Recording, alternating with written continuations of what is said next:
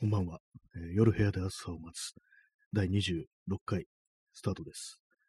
本日は11月の26日、時刻は23時27分です。最近あの天気を言ってないですね。えー東京は今日は、えー雨のち晴れでしたね。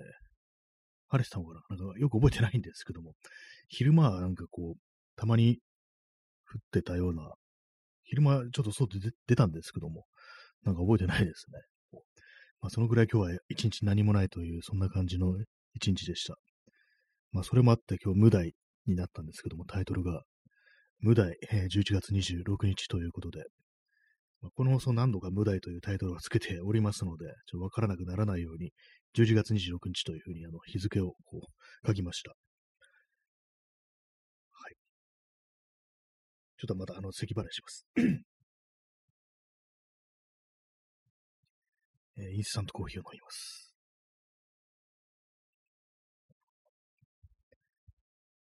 今日は、えー11月の26日、えー土曜日ですね。今日昼の、昼過ぎに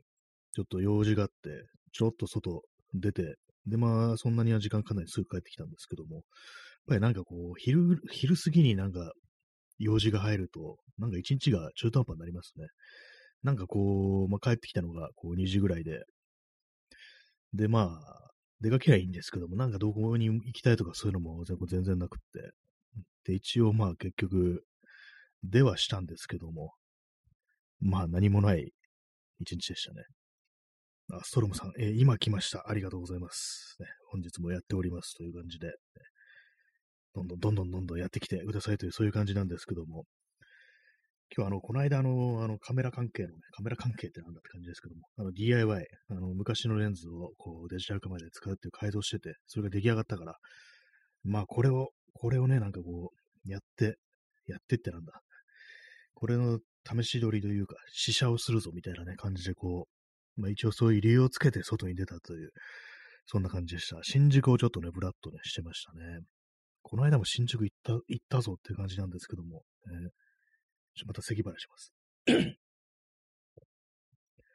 はい、えーあ、P さん、えーダイス4、ありがとうございます。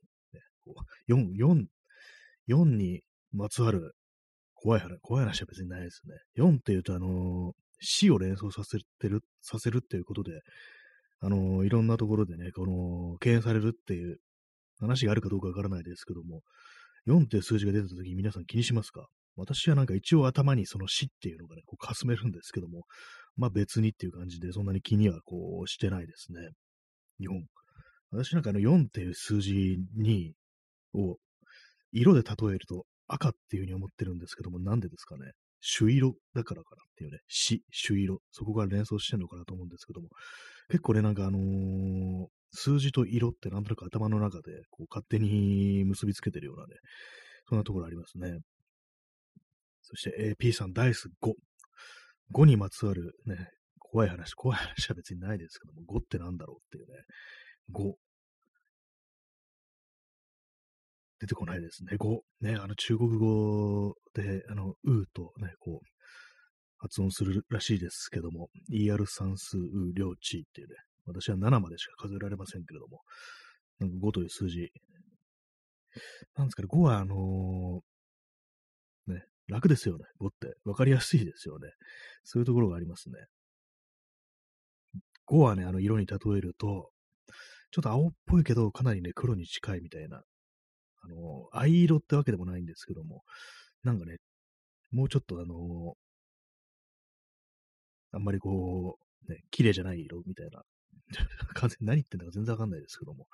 まあ、なんとなく私の頭の中をね、そういうことがかすめることがあるというね、今完全脳から直で喋ってる感じなんで、あまりこう、深く考えないようにしてください。あんま考えるとね、気が変になるので。はい。ね、P、P さん、えー、新安倍蔵、あの4、4をね、死と読んで、新安倍蔵っていうね、なんかそんな人がなんかね、首相だったような気がするんですよね。新安倍蔵さんっていうね。首相っ、あの、総理とかなんか言われてますけども、首相って言われるとなんかイラッと来てたっていう話をなんかで聞いたんですけど、本当なんですかね。いや、お前首相だろ、お前ってよっていうね、感じでね、後ろから思いっきりなんかこうね、ハリセンとかでバーンってやりたい感じもしますけども、なんで首相って言ったら怒るんだよって感じですけどもね。総理って言われたかったのかなっていうね、よくわからないですね。えー、P、P さん、えー、5さん、それ以上いけない。これ、あの、孤独のグルメの例のね、あれですね、5さんっていう、あのー、板橋区大山の、洋食屋っていうね、なんかそういうエピソードで、店のね、店主がなんかかなりね、こう嫌なね、親父で、で、その、呉さんっていうね、アルバイトの、多分中国人のね、こう、アルバイトのね、こう、従業員のね、一人なんかこう、怒鳴りつけてるっていう、あれで、で、それを見た、こう、ね、あの、まあ、ご飯食べてる時にそんなもん見せられて、こう、非常に胸くそ悪くなったあの主人公の井の頭五郎が、ね、こう、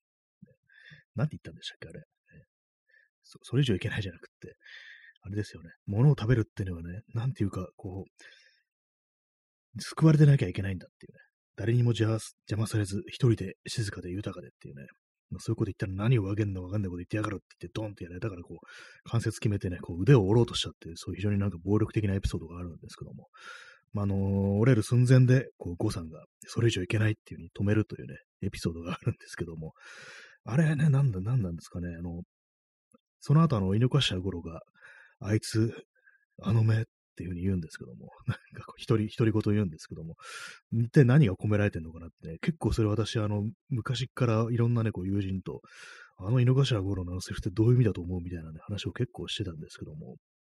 まあ、あの、結論として、あの、呉さんは、あの、井の頭五郎はね、あの、祖父がね、なんか武術をやっていたということで、いろいろね、子供の頃から教え込まれてて、すごいね、あの腕が立つんですよ。で、その井の頭五郎をもってしても、ね、あいつ、あの目ってね、言わせたっていうことは、あの、呉さんの方がさらに、ね、こう、憲法の達人であったのではないかみたいな、そういう、こう、結論が出たんですけども、皆様いかが思われますでしょうか？私、私たちはね、こう、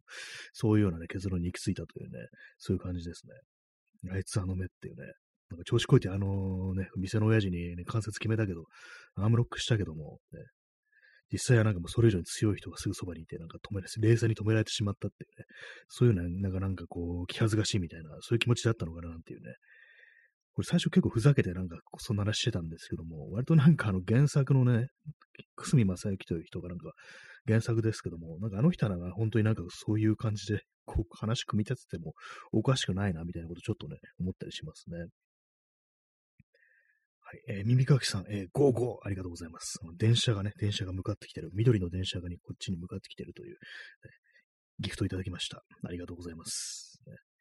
電車、最近ね、あの、この間電車に乗りました。大体まあ電車みんな乗ると思うんですけども、電車が揺れますね。大変ですね。私、あの、あれなんですよ。あのー、あんまりこう、そのバランス感覚ないみたいで、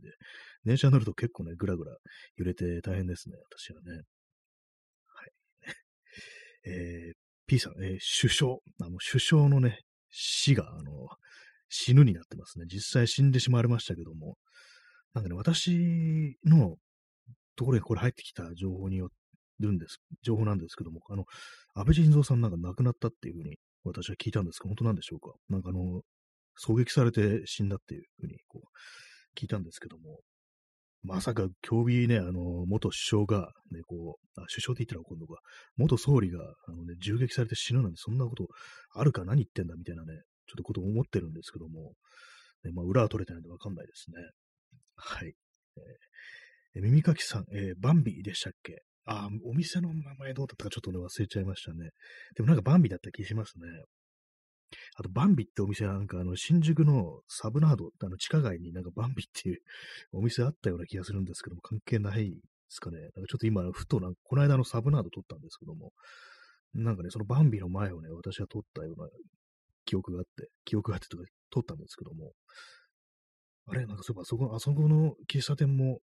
バンビだったよな、みたいなね、こと思って、私なんかの子供の頃ね、なんか何回かそのバンビに行ったことあるんですよ。その新宿の方ですね。板橋の方行ったことないですけども。なんかね、こううっすらこう覚えてて、で、あの店まだあるんだみたいな風にね、あの、この間思そのとって思ったんですけども、まあ、その板橋区大大山の、ね、こう、あの、お店とは関係あるんですかね。なんかあの、孤独のグルメに出てきた時と、まあ、今、今やってるのか、今まだそのお店あるのかどうかわかんないですけども、洋食屋さん。なんかあの、経営者変わったということで、あの、お店自体はあるけれども、あの傲慢な親父じゃないぞっていうね、なんかそんなことどっかで、まあ、多分、泉正幸じゃない、久住正幸が書いてたのかなっていうふうにね、思うんですけども、まあ、あの、裏は取れてないのでわからないです。はい。えー、P さん、えー、五式太極拳。太極拳の使い手だったんですね。かなりゆったりした動きで相手のなんかこう動きを封じるみたいな、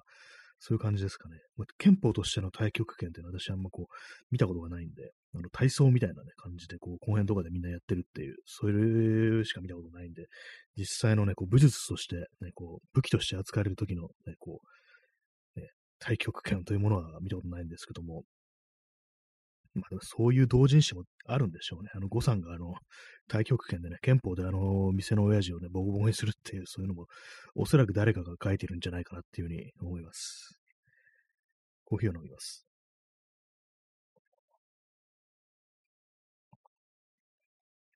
今日は話すことがないもんですから、あのー、ちょっとね、あの、間を空けると、あの、喋りが止まってしまうというふうな、そういう恐れがあり、結構あの、勢いに任せて、ただひたすらあの、なんかこう、言葉を紡ぎ出してるというね、まあ、そういう感じなんですけども。まあね、なんか前もその孤独のグルメ話しましたけれども、それ以外にもなんかね、いくつかなんか本当にこう、井の頭五郎を暴行してるんですよね、他の、いろんなところで。他の、確かあのー、後からね、追加された新たにあの、種口二郎がね、書いたっていうエピソードでは、確かあのー、焼き鳥屋さんかなんかで、隣とか近くに座ってた、あの、ね、会社員の上司の方がなんかね、こう部下をね、いびってるみたいなね、俺の酒が飲めねえのかみたいな感じで多分、ちょっとあの、私忘れちゃったんですけども、内容は。そんな感じでいびってるところに割ったえって、で、あのー、関節を、今度はね、あの、井の頭頃も関節を決めるだけじゃなくて、関節を決めた状態で、あの、なんかあの、コンクリートに叩きつけようとしたなんていうね、なんかそんなエピソードだったと思うんですけども、だんだん暴力性が増してきてるのは何なんですかね。ちょっとなんかね、あのー、そっちの方面の、なんかね、こう、いろんな裏エピソード的なのをね、ちょっと暴力的ななんか孤独のグルメみたいなものをね、ちょっと読んでみたいっていうね、気持ちもあったんですけども、谷口二郎がちょっと亡くなっちゃいましたからね、あの絵ではちょっと見ることができないというね、感じなんですけども、ね、関節決めた状態で、ね、コンクリートに叩きつけるっていうね、まあ、そこまでされないとわからないような、ね、やつもおそらくいるのでしょうっていう感じでね、ま、そんな感じでなんかいろんな飲食店でなんかこう迷惑なやつをこう成敗していくっていう、そういうなんかあの、孤独孤独のグルメじゃないですね。もうそれね、なんか暴力ですからね。世紀末ですね。まあ、そういう感じの、ね、あのー、ね、シリーズ展開もしてもらいたかったななんていうふうに今となってはね、思いますね。はい。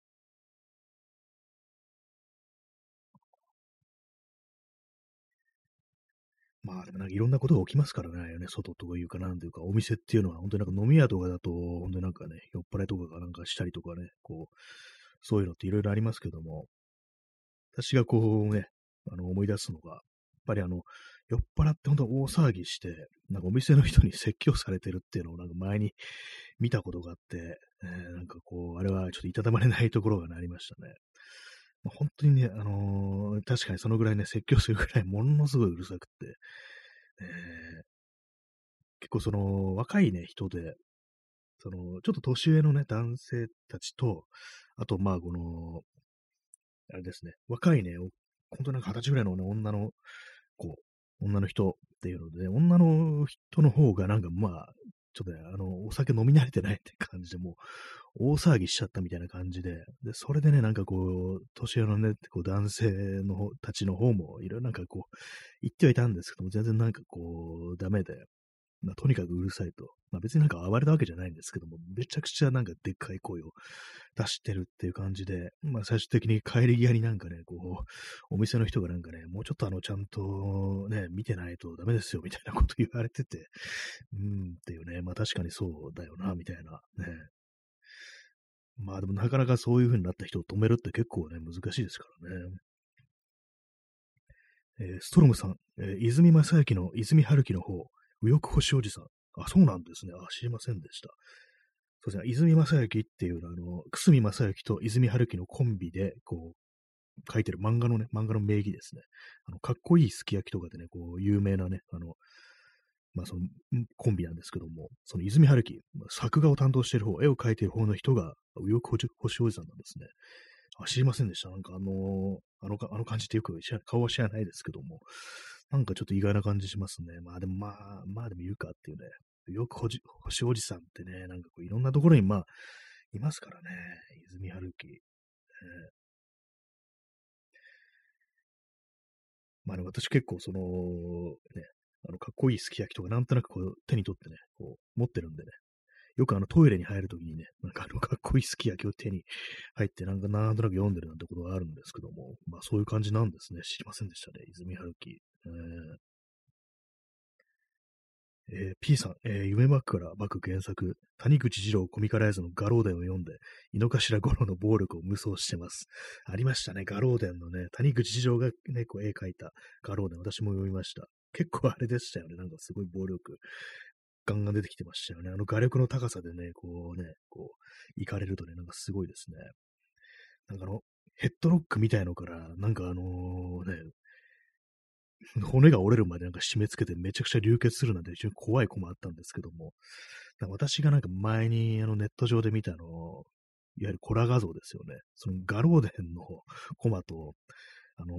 孤独のグルメのね、コマをくっつけて、なんかあの、井の頭五郎が、あの、あれですね、思いっきりそのね、ヘッドロックで、なんかこう、ね、店の親父をね、こう流血させてるみたいな風にね、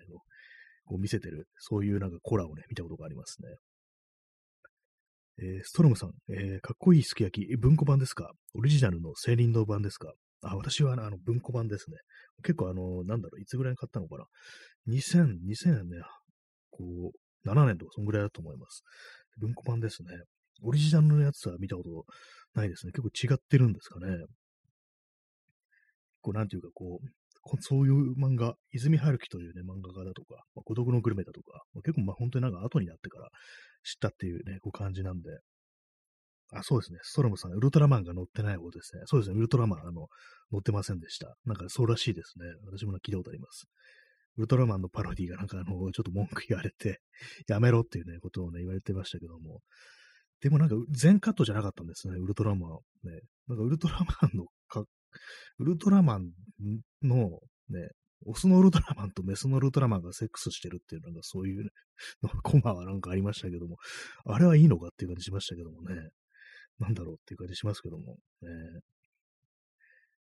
オスのウルトラマンってそれ、ウルトラマン差別だろって感じですけどもね、あれまあ、あのね、あの、宇宙人ですからね、そういう、まあ、差別は良くないというふうに思います。え P さん、えチキンウィングフェイスロック。あ、そういう技なんですね。ちょうどなんかあの、鼻の下あたりをなんかギュッとなんかやるみたいなね、そういうあれで、で、その後思いっきりすっごい流血するんですけども、これどこの骨がいってこんなになるんだろうって感じで結構あの怖かったですね。なんか、なんかボキッとかなんかバキッとかなんかそういうなんかあの擬音とかありましたからね。で、なんか、ああいう風になんかなっと人間の顔面どうなっちゃうんだよって思ってかなり怖かったですね、あれね。耳かきさん、えー、ガローデン、えー、格闘家の人によると、格闘技の種類による筋肉のつき方の違いをちゃんと書き分けててすごい、と、すごいことらしいです。あ、そうなんですね。あ、すいません。すごいですね、それ。そう、じゃ相当その格闘技についてこうリサーチというか調べてっていうことなんですかね。ものすごいですね、それ。本物の、本当の格闘家が見ても、あ、これ筋肉違うわ、みたいな書き分けがあるっていうね。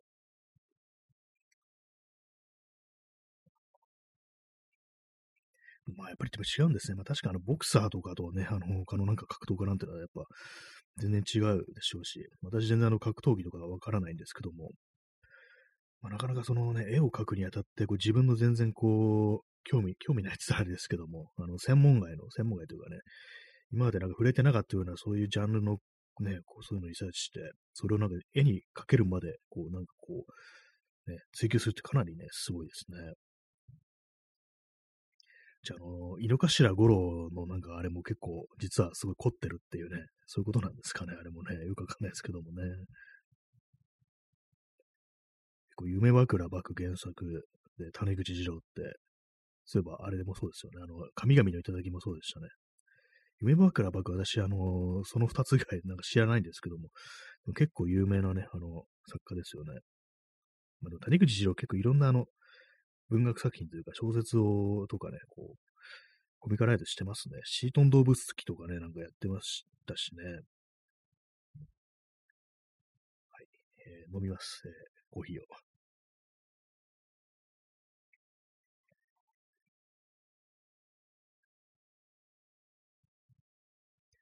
まずい、今、あの、ちょっとあの、間が空いてしまいましたけれどもね。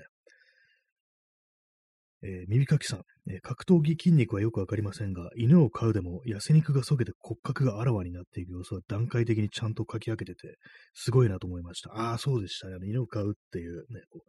犬をね、あのー見とる漫画なんですけども、えーそうでしたね。あのね、スケッチみたいな感じでどんどん書いていって、まあ、あのね、ご飯とか食べられなくなってね、どんどんどんどん痩せていくっていうのは、あれがもう本当に非常になんかこう、リアルでしたね。腰のあたりだとか、お腹のあたりだとか、だんだんだんだんとこうね、骨がなんかね、こう、ちょっとね、あの、わかり合い、分かっていくっていうね、こう、そういうのすごくこう、ね、書かれてましたね。まあそらくあのー谷口二郎本人があの、犬を飼ってたっていうね、ことだと思うんですけども、確かなんかそんなこと、後書きに書いてあったような、まあ、気もするんですけども、まあそういうのもあって、あの、途中でね、あのースケッチみたいなのがあるんですけども、その、弱っていってね、まあ、こう、死に向かっていってる犬を、こう、ね、鉛筆かなんかで書いたようなスケッチがあるんですけども、おそらくまあ多分本、谷口二郎が本当になんかこう自分の飼ってる犬がなんかこう弱っていった時に書いてたのかなみたいなことを思わせるようなね、そういう感じのタッチのこうね、コマがあったりして、そうですね、本当になんかすごく細かいとこ本当によくこう見てるんだなというね、思いますね、本当にね。えー P さん、えー板垣圭介の方の画廊で、えー、久我10名を出したのだけは優れてた。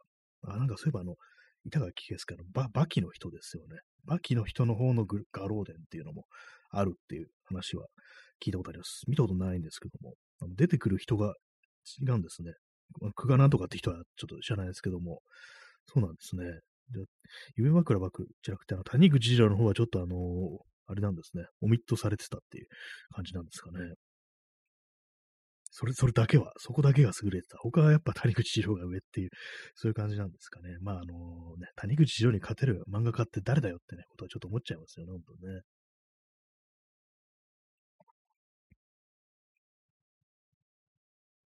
谷口二郎といえば、私、あれも好きですね。あの、登山の漫画で、K っていうね、アルファベットの K も、あれも面白かったですね。山物は、なんかもう、山とね、動物は、本当なんかこう、谷口二郎、面白いなというふうに思います。あと、夏目漱石が出てくるのもね、ありましたけども、まあ、この数年前喋りましたけれども、結構さ、あのエピソードも、半分フィクションみたいな感じだったのかな。結構ね、面白かったですね。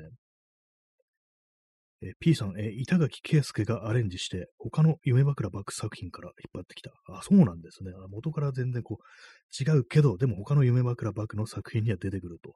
あそういうことあるんですね。一応なんか、あれですかね、こう、話し合ってそういう感じにしたっていう、そういうところなんですかね。って言いながら今私、あの、夢枕バクという人が、今、存命なのか、それとも亡くなっているのかということすら、これ知らないんですけども、多分ま、まだ、まだ、生きて、生きておられますよね。確かね。確かね全然知らないんですけども。なんとなく私は生きてるって思ってたんですけども。えー私はまあその神々の頂とそのガローデンっていうのしかこう知らないですね。名前はなんかインパクトあってね、すぐ覚えるんですけども、夢枕バクっていうね。名前、名前はなんかずっと昔から知ってましたね。コーヒーを飲んでおります。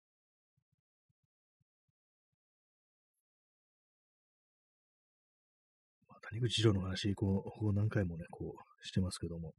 あ、耳かきさん、えー夢枕バクは、最近はバキのスピンオフ小説書いてました。そういうこともあるんですね。逆に、逆にあの、板垣圭介の方の、ね、こう、ね、そういうこともあるんですね。ノベライズ。ノベライズじゃないですね。あの、スピンオフなら。なんか面白いことしてますね。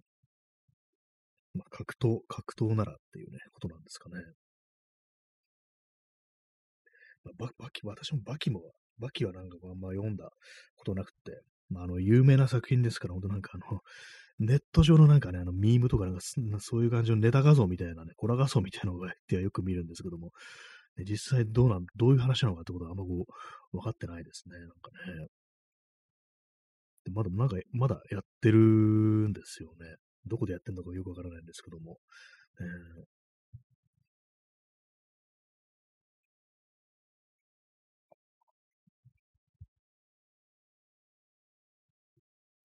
本当なんかリアルタイムのね、この漫画とかね、こう、全然ね、読んでないですね、本当にね。えー、ストロムさん、えー、ガンダムの漫画で、モビルスーツで K2 に挑む登山家の話があって、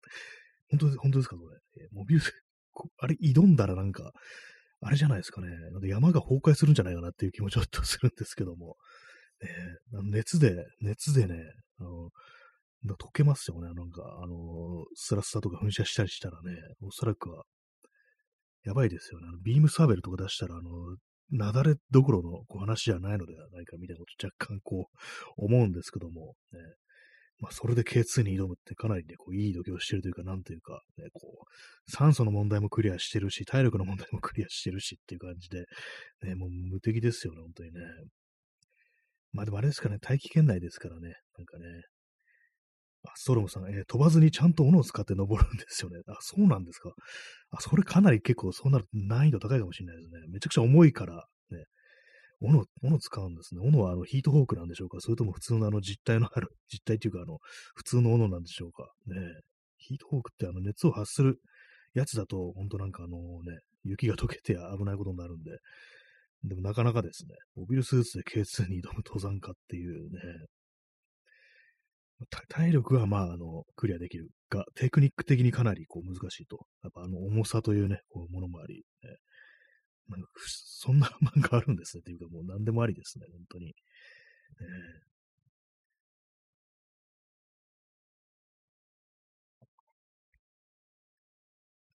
まあなんかあの、今日あの、ちょっとアウトドアの店に、こうちょっとね、見てみたんですけども、あ、耳かきさん延長してありがとうございます。延長させていただきます。危ないところでした。忘れるところでした、延長するの。今日あの、アウトドア系のお店行って、あの、斧が飾ってあって、斧いいかもな、みたいな感じでちょっと見てたんですけども、あのね、あの、都会暮らしで斧持ってるともう、アウトなんですよね。斧、斧買ってどうすんだって感じですけども、薪ストーブとか使ってるわけでもないし、一切ね、こう使う、ね、理由がないんですけども、本当なんかたまになんかこう、あれですよ、あの、出かけて行ってね、こう、河原とか出かけて行って、なんかこう、そこで過ごすっていうね、ことはたまにしますけども、そんな滅多にありませんからですね、そういう、その、滅多にやらない行事のためだけに、こう、斧を持ってるってなかなかこう、あれなんで、だもう買っちゃったらなんかね、無意味になんかね、こう、あれなんですよね、こう、装備、装備してしまいそうで、意味ないですからね、その、振り回すのかって感じですけども、えー、え耳かきさん、えシャイニングごっこができる。あ、そうですね。もうこれあの ね、ドアをね、あの、斧で破らないといけないっていうね、こう毎毎度毎度、こう、大変なね、こう、修理費用が出るっていう感じですけども、誰もやったら面白いかもしれないですね。なんかね、あの、ガッツンガッツン、こう、斧でね、こう、ドアを破壊するっていう。なんか、一時期、まだあんのかもしれないですけども、あの、斧投げバーみたいなのありましたよね。バーというか、なんというか、斧が投げられる、こう、ね、こう、お店っていうのをありましたよね。何だったのかなっていうね。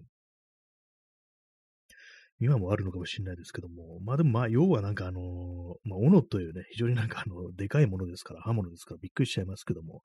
まあ、的に当てるっていうことらしいんで、要はあの、ダーツみたいなもんかって考えると、まあ、それは普通かなっていうね、感じしてきますね。まあ、ありかなっていう感じで。まあ、そうなるとそういうところにね、こう、行くにあたって、マイ斧みたいなね、こう、マイアックスっていうものをね、こう、持つようになるのかなと思うんですけども、その店に行くまでに職質されたら終わるっていうね、こう、感じになりそうでちょっと怖いですね、それはね。えー、P さん、街の中でもナタを持ち歩いていたというピーター・トッシュ。あ、ピーター・トッシュって誰でしたっけ？ニューオーダーの人でしたっけ？今かなりすっごい適当なこと言ってます。ピーター・フックと間違えてないかって感じですけども。あの、検索します。ピーター・トッシュ。なんか名前はなんか最近見たことあるような気がするっていうね。ピーター・ラビットと関係ないですよね。え、あ、あの、あの人ですね。ウェイラーズの人ですね。ウェイラーズの人ですねってよく知ってるみたいなこと言いましたけれども、あれですね、あの、ね、ジャマイカの、ね、レゲエバンドの、えー、ウェイラーズの一員として、こう、活躍した後、ソロミュージシャンとしても成功を収めたっていう風に出てきました。なるほど。街の中でもナタを、まあ、それはあの、結構あれですかね、本当になんかあの、武闘派的な意味で、このナタを持ち歩いてたっていうことぽいですよね、どうやらね。これに関して、こう、言えば、えー、ナタって怖いですよね、なんかあのまた、大体なんかあの、イメージ的にあの、こう山だとか、あとまあ、深い藪みたいなとこ、ジャングル的なとこを歩いてて、こうなんかね、枝とか、こう草だとか、そう行く手を阻むものをこう、なぎ払うために持ってるだとか、あとはなんかこう、ね、こう、まあ、とにサバイバルに使うものってイメージありますけども、街の中でナタ持ち歩いてるってのはもう、まあ、それは明確にこう、あれですよね、こう、誤信のためであるということでね、まあ、なんかね、怖いですよね。ナタ、ね、ナタっていうと、あのー、あれでしたっけ？あのー、ルワンダのね、あの虐殺の時に、凶器としてナタが使われたなんて話を私が聞いたことあって、ナタっていうとね、なんか、それをね、こう、思い出すんですよね。なんかね、あんなものでどうかされたら、ね、すっごい怖いなっていうふうに思いますね。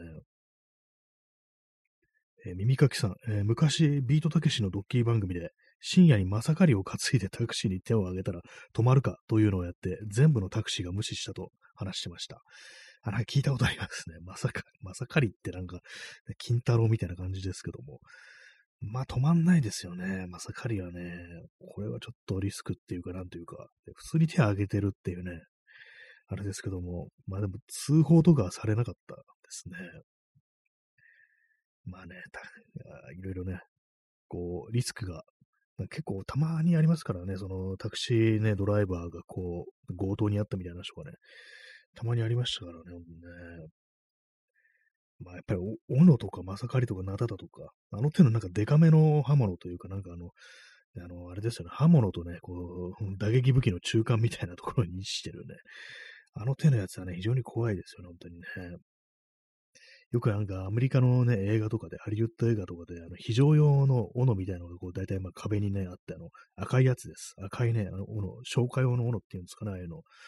あれもね、あれ見るたびになんかあの、大体ああいうのってゾンビ映画で武器として使用されるっていうね、ことがあるんで、あれがなんか普通に使われてる光景がなんか全然想像つかないっていうね、大体なんか頭をかち割るためにあるんじゃないかみたいなことをね、こうどうしてもこう思って、こう、しまいますね。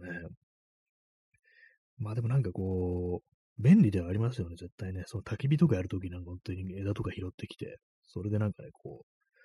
う、普通に手でね、なんかパキポキ折ったりだとかそういうの大変ですからね、ちっちゃいナイフとかでなんとかするっていうの大変ですから、やっぱ斧でバッキンバッキンやってったら気持ちいいだろうな、みたいなことは思ったことあるんで、なんかね、ちょっとこう、欲しいな、みたいな気持ちはね、やっぱり少しこう、あるんですよね。まあ、使い道がないというね、よっぽどアウトドア好きじゃないけど、あんなものはこう、使い道ないですよね。ヤシの実をなんかこう、ね、あれですよね、割るのにも、ナタとかこう使ってたりしますよね。あれなんかすごい器用だなと思うんですけども、たまにそういう映像を見ると、自分の手も一緒にいっちゃうんじゃないのみたいなね、感じのこといつも思って怖いんですけども、えー、結構私刃物はあんまこう得意じゃないですね、基本的にね。包丁とかもあんまこう、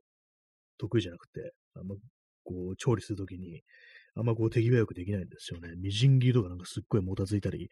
薄くスライスとかも全然こうね、できなくって、キャベツの千切りとかも、なんかね、ほんとすごいこう、熱くなっちゃうんですよね。薄切りにできないんですよね。難しいですよね、あれほんとね。あの、なんか怪我しそうで怖いっていうのがね、やっぱこう、ありますね、第一にね。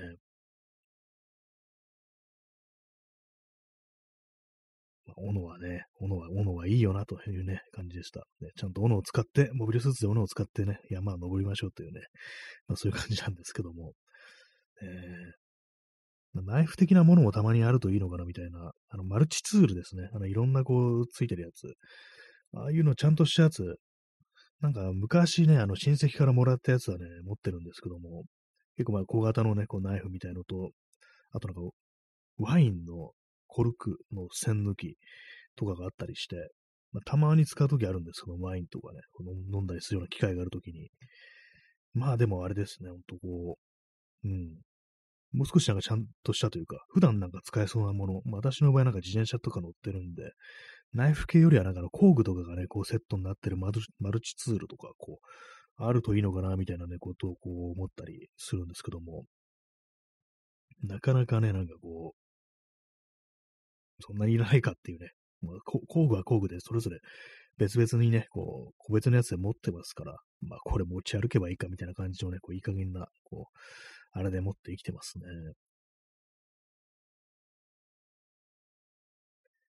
なんかハサミとかね、入ってるやつもありますからね。ハサミ、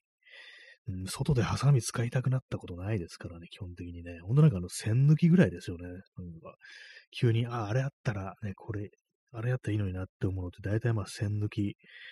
ぐらいなんで、あんまこう、マルチツールというものがこう、有効活用される機会があるかというとね、そうでもないですね。まあ、あの、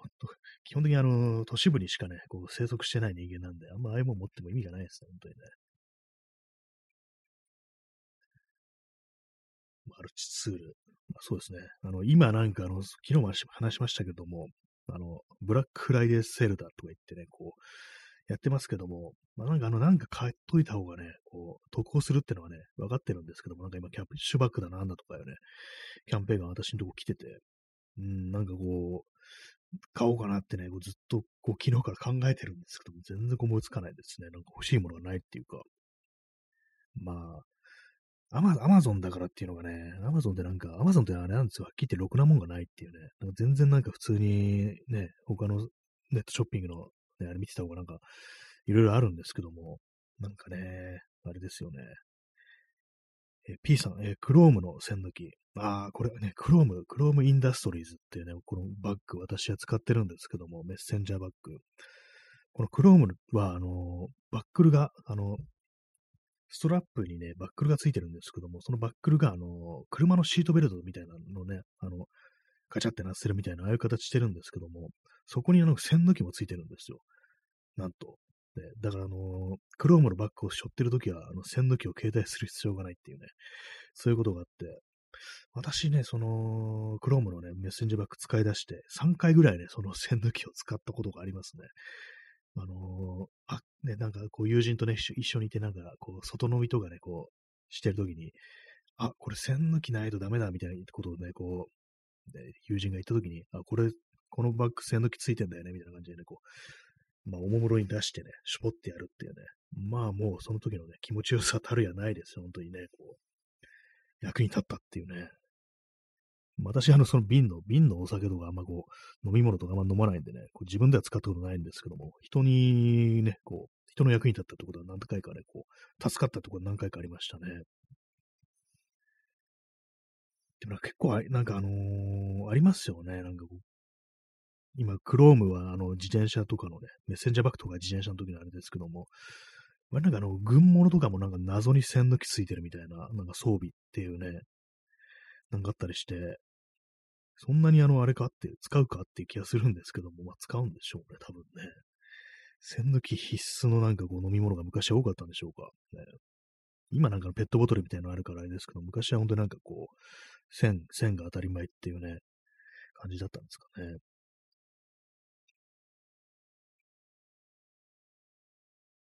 何を言おうとしたのかな 今ちょっと忘れちゃいましたけども。あ、そうですね、あのブラックフライデーで何、何を買うんだいっていう話ですけども、なんかね、こうずっと見てても何にもね、こう、ろくなもんないですよ。ろくなもんないですよというか、なんていうか、こうね、まあ、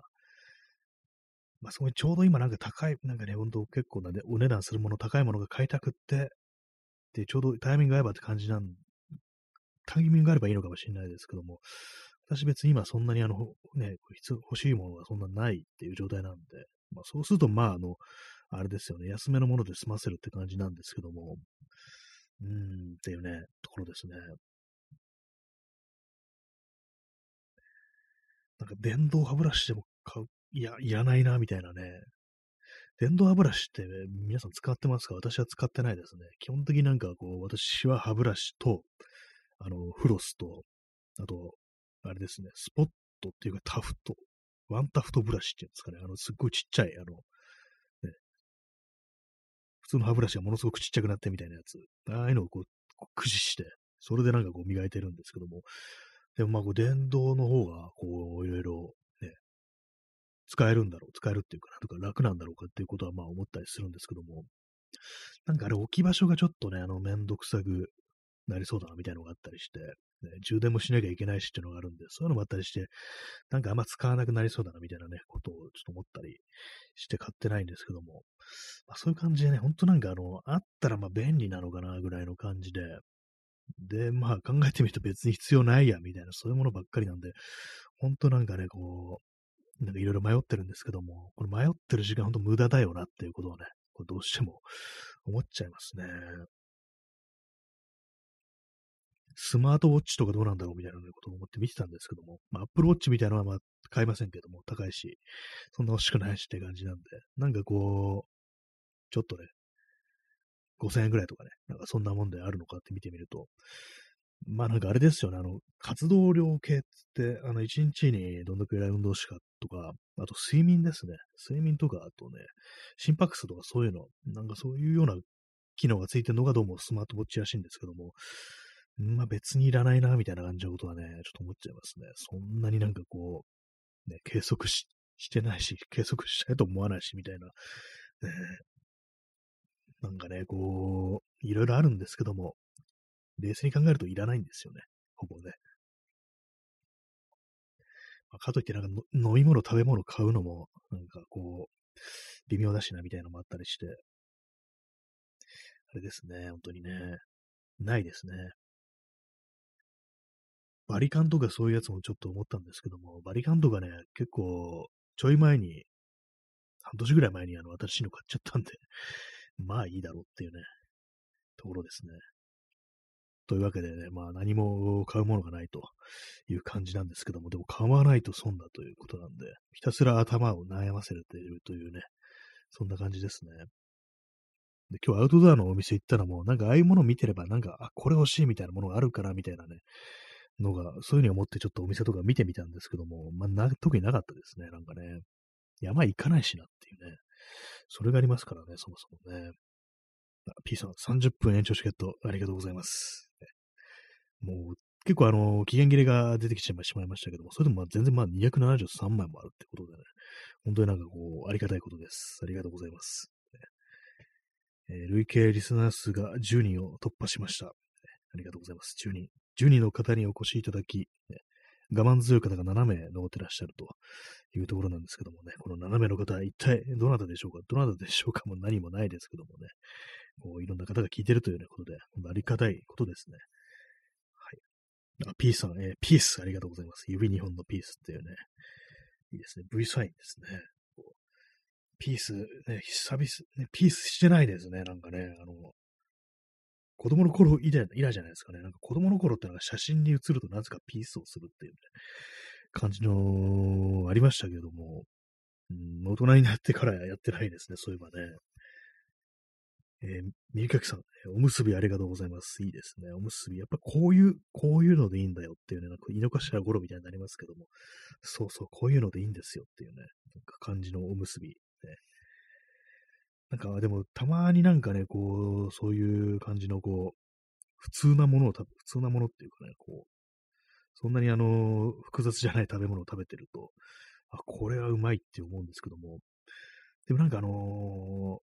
結構塩と炭水化物だなっていうね、ふうに思うことは、こう、たまにあったりして、なんか人間実は塩と炭水化物で生きていけないかなみたいなことをちょっと思うんですけど、多分そうじゃないですよ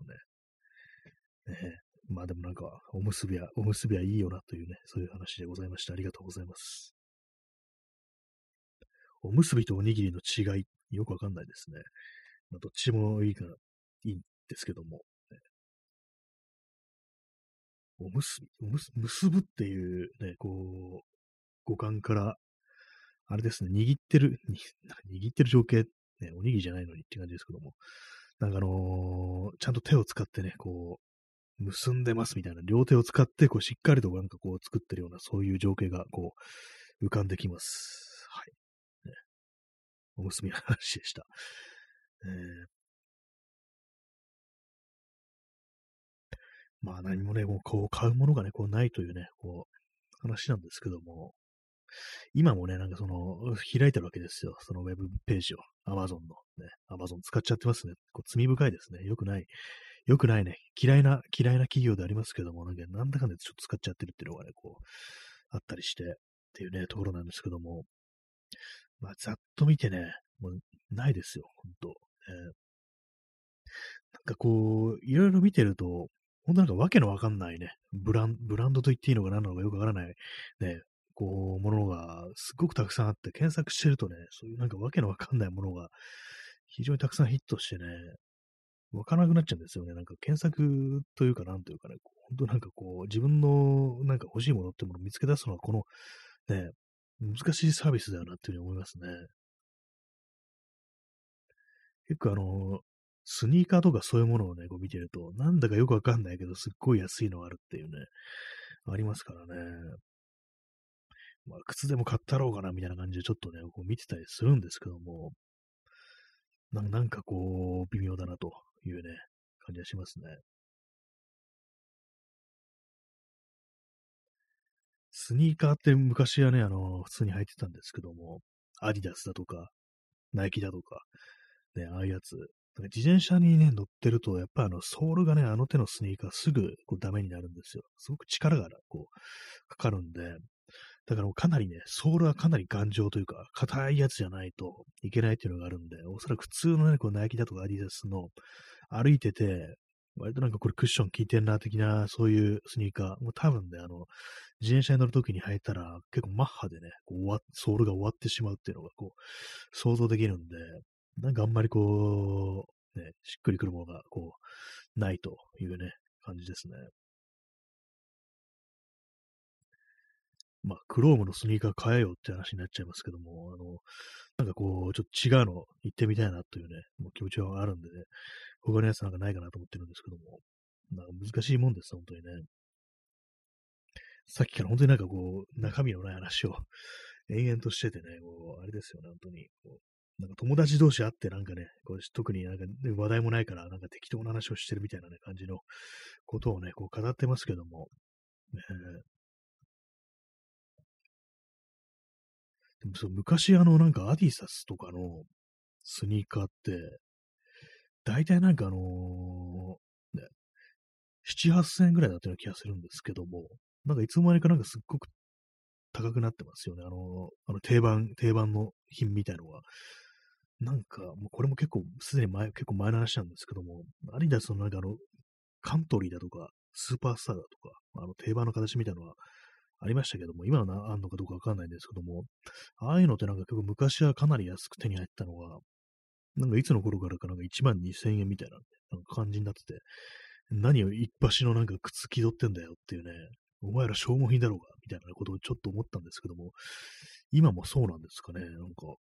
最近のスニーカー事情、全くこうわかんなくて、そのローテクスニーカー事情みたいなのが全然こうわかんなくてね、適正な価格ってのがちょっとわかんないんですけども、えー、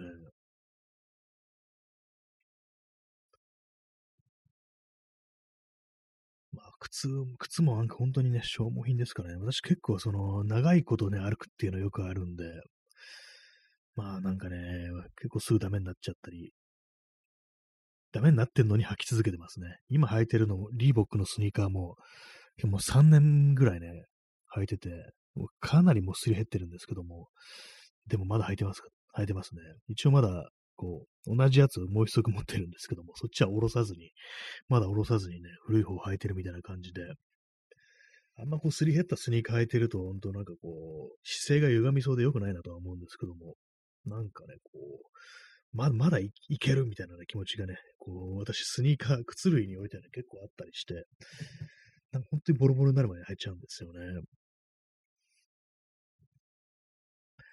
よくね、人のなんか足元を見るなんていうね、言葉ありますけども、私足元見られたらちょっと困りますね。汚いから。汚いというか、汚くはしてないですけども、あの、ソールがすり減ってるとかそういうのが割とこう、あるのでね。まあ、あの、修具ってやつありますけども、靴底を補修するやつ。ね。あれでなんかこう、補修しながら使ってるって時もあったんですけども、結局あれなんか結構すぐこうすり減ったりだとか、ね、あのー、黒くね、汚れて黒くなったりして、なんかみそぼらしくなっちゃうっていうのがありますね。えー、ストロムさん、えー、リプリーのリーボック。あ、これあれですね。あの、エイリアンっていう映画でね、あの主人公、シガニー・ウィーバー演ずるリプリーっていうね、主人公がこう、館内でね、こうリリーボックのスニーカーを履いてるっていうのありましたね。リーボック確かになんかあの宇宙っぽいね、イメージがこうありますね。私今履いてるこうリーボック、ちょっと名前忘れちゃったんですけども、なんかこれ、宇宙っぽいなっていう感じで思って買ったんですよね。あの、グレー、グレーのこうリーボックなんですけども、なんか、なんかこれは宇宙っぽくていいよなっていうね、ことを思いましたね。まあ、安かったっていうのもあるんですけども、えー、P さん、えー、エイリアンスタンパー。あ、そういう名前とかついてるんですかね。あちょっと検索してみようかな。エイリアンスタンパーっていうね。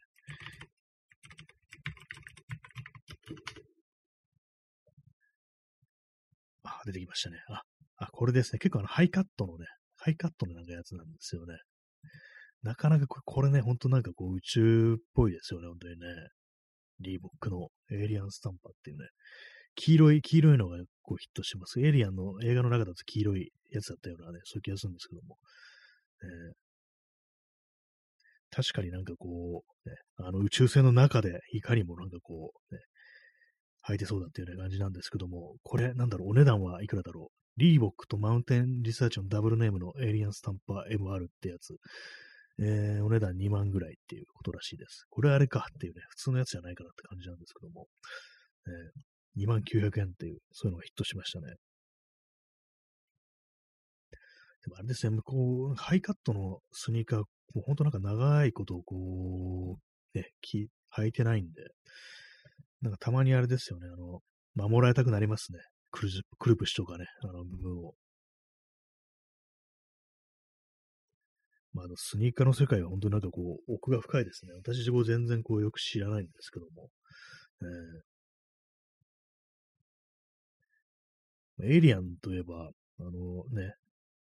リプリーが、あの、つなぎを着てたようなイメージがあるんですけども、つなぎもなんかこう、たまに欲しくなりますね。あれ、多分、トイレ行くときとか大変なんでしょうけども、なんかたまになんかね、つなぎ買いたくなる時あります。なんかいいなと思って。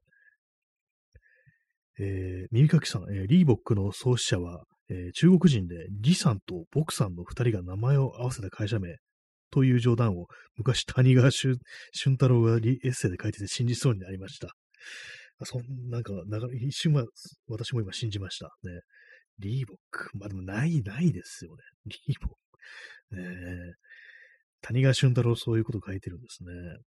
なかなかのね、こう、谷川俊太郎というね、詩人ですね。詩人がそういうことをエッセイで書いてたとでもなんか、不意に言われるとなんかそういうことってなんか、思わず信じたく、信じちゃいますよね。なんかね、あんまりこう、嘘でしょみたいな感じに思わなくて、本当みたいな感じで、ね、一瞬は思ってしまうっていうのがあるんですけども、えー、まあ、リーボックね、リーボックでもあれです。私はその、で、初め、初めて履いた、これ数年前に初めてそれでね、こう、買って、なんか宇宙っぽいなと思ってね、こう買って履いて、それが初めてでしたね。あんまりなんかこう、結構ね、あの、靴に関しては保守的なところがあったりして、あんまりこう、履いたことのないね、こう、ブランドみたいなのってね、あんまりこう、手出さないんですよね。構あの、足に合わないっていうね、こともあったりするんで、特にあの、足の幅とかも結構癖があるっていうか、それぞれなんかね、こう、ブランドによって結構違ったりするっていうね、選ぶサイズが違ったりするっていうのがあるんで、私あの、プーマとかね、多分合わないと思います。あれなんか幅が狭いっていう風にこう聞くんで、アディダスとかにね、こう比べると、ね、結構難しいところありますよね。結構あのお店とかで、こうちゃんと試着してるのに、なんかその店の中でだけですから、あんま歩いてないですから、結構あんま、ね、わか、あんまこう実際歩いてみてどうだっていうのが、こうそんなになんかこうね、ピンとこなくって、で、まあ、いざ買ってみて歩いてみたら、あ、これちょっと合わないな、みたいなことってね、たびたびあったんで、まあ、そういうのもあって、なんかもう一旦なんかもうこれだって決めるとあんまりこう変えたくないみたいなところはね、こう、ありますね、本当にね。今、あの、グラビスっていうね、スニーカー、これあの、なんか安かったから買ったんですけども、ローテクのスニーカーなんですけども、あんま合わないですね、これはね。本当に。ソールはなんか非常に頑丈にできてて、あの自転車に合うんですけども、そのアッパーの部分のなんかこう、ね、足に、あんま自分の足に合わない感じで、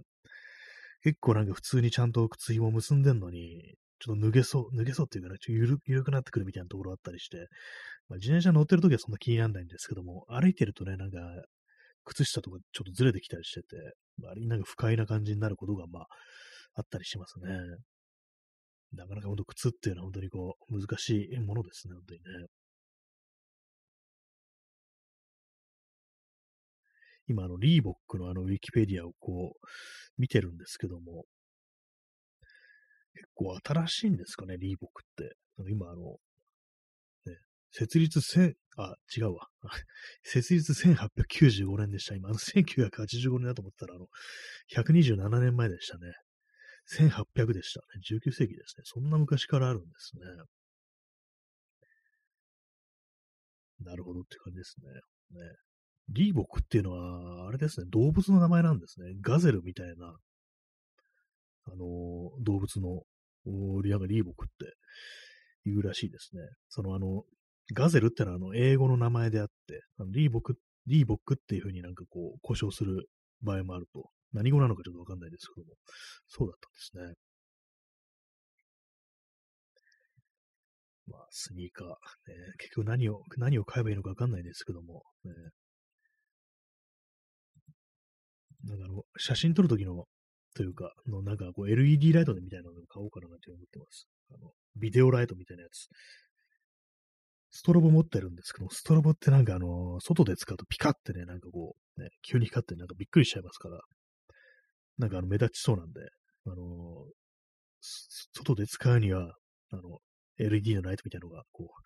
いいのかなと。本当なんかさっきはどうでもいい話 してますね。お前の買い物の話かって感じですけども、こんなことをね、あのね、わざわざラジオトークなんていう、世界中誰もがね、こう聞けるようなね、そんな放送で話してどうすんだみたいなこともちょっと思うんですけども、まあなんかね、こう、ね、普通に物の話とかするには私あんまりこう知識がないもんですから、ね、なんか適当な話になっちゃいますね。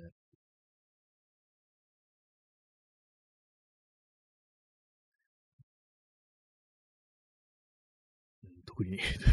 特に出てこないですね、話がね。あと、まあ、も、3分少々残っておりますけども、大体まあなんかこう最近このぐらいの時間になると、こう、ネタ切れみたいなね、なんかどうもそういうのが出てくるんで。あれですね、あの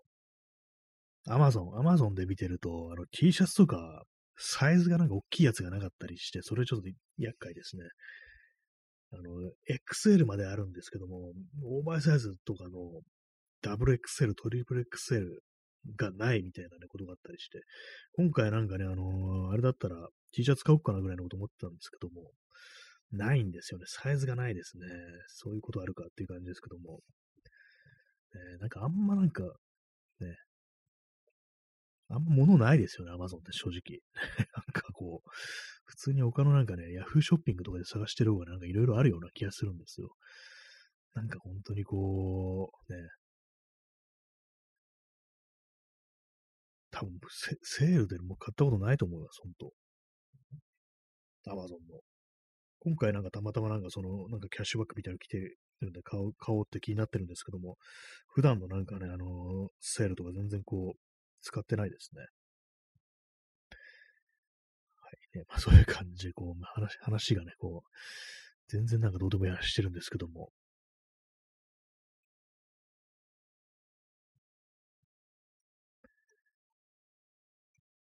まあ本当になんかこう、あれですよ。自転車乗ってると本当、靴がすぐダメになっていけませんね。はい、えー、そういうわけでね、時刻は0時25分なんですけども、まあね、今日も今日でね、あの、あんまりこう、話題がないもんですから、かなり適当な話をしてしまいまして、こう、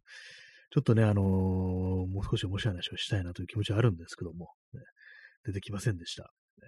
本当今日何もしてないですから、まあ、外に出ましたけどもね、なんか何もしないって感じなんで、こう、全然出てきてないですね。アストロムさん、えー、お疲れ様、ありがとうございます。お茶いただきました。ね、ちょうどお茶が飲みたいというふうにね、こう思ってたところです。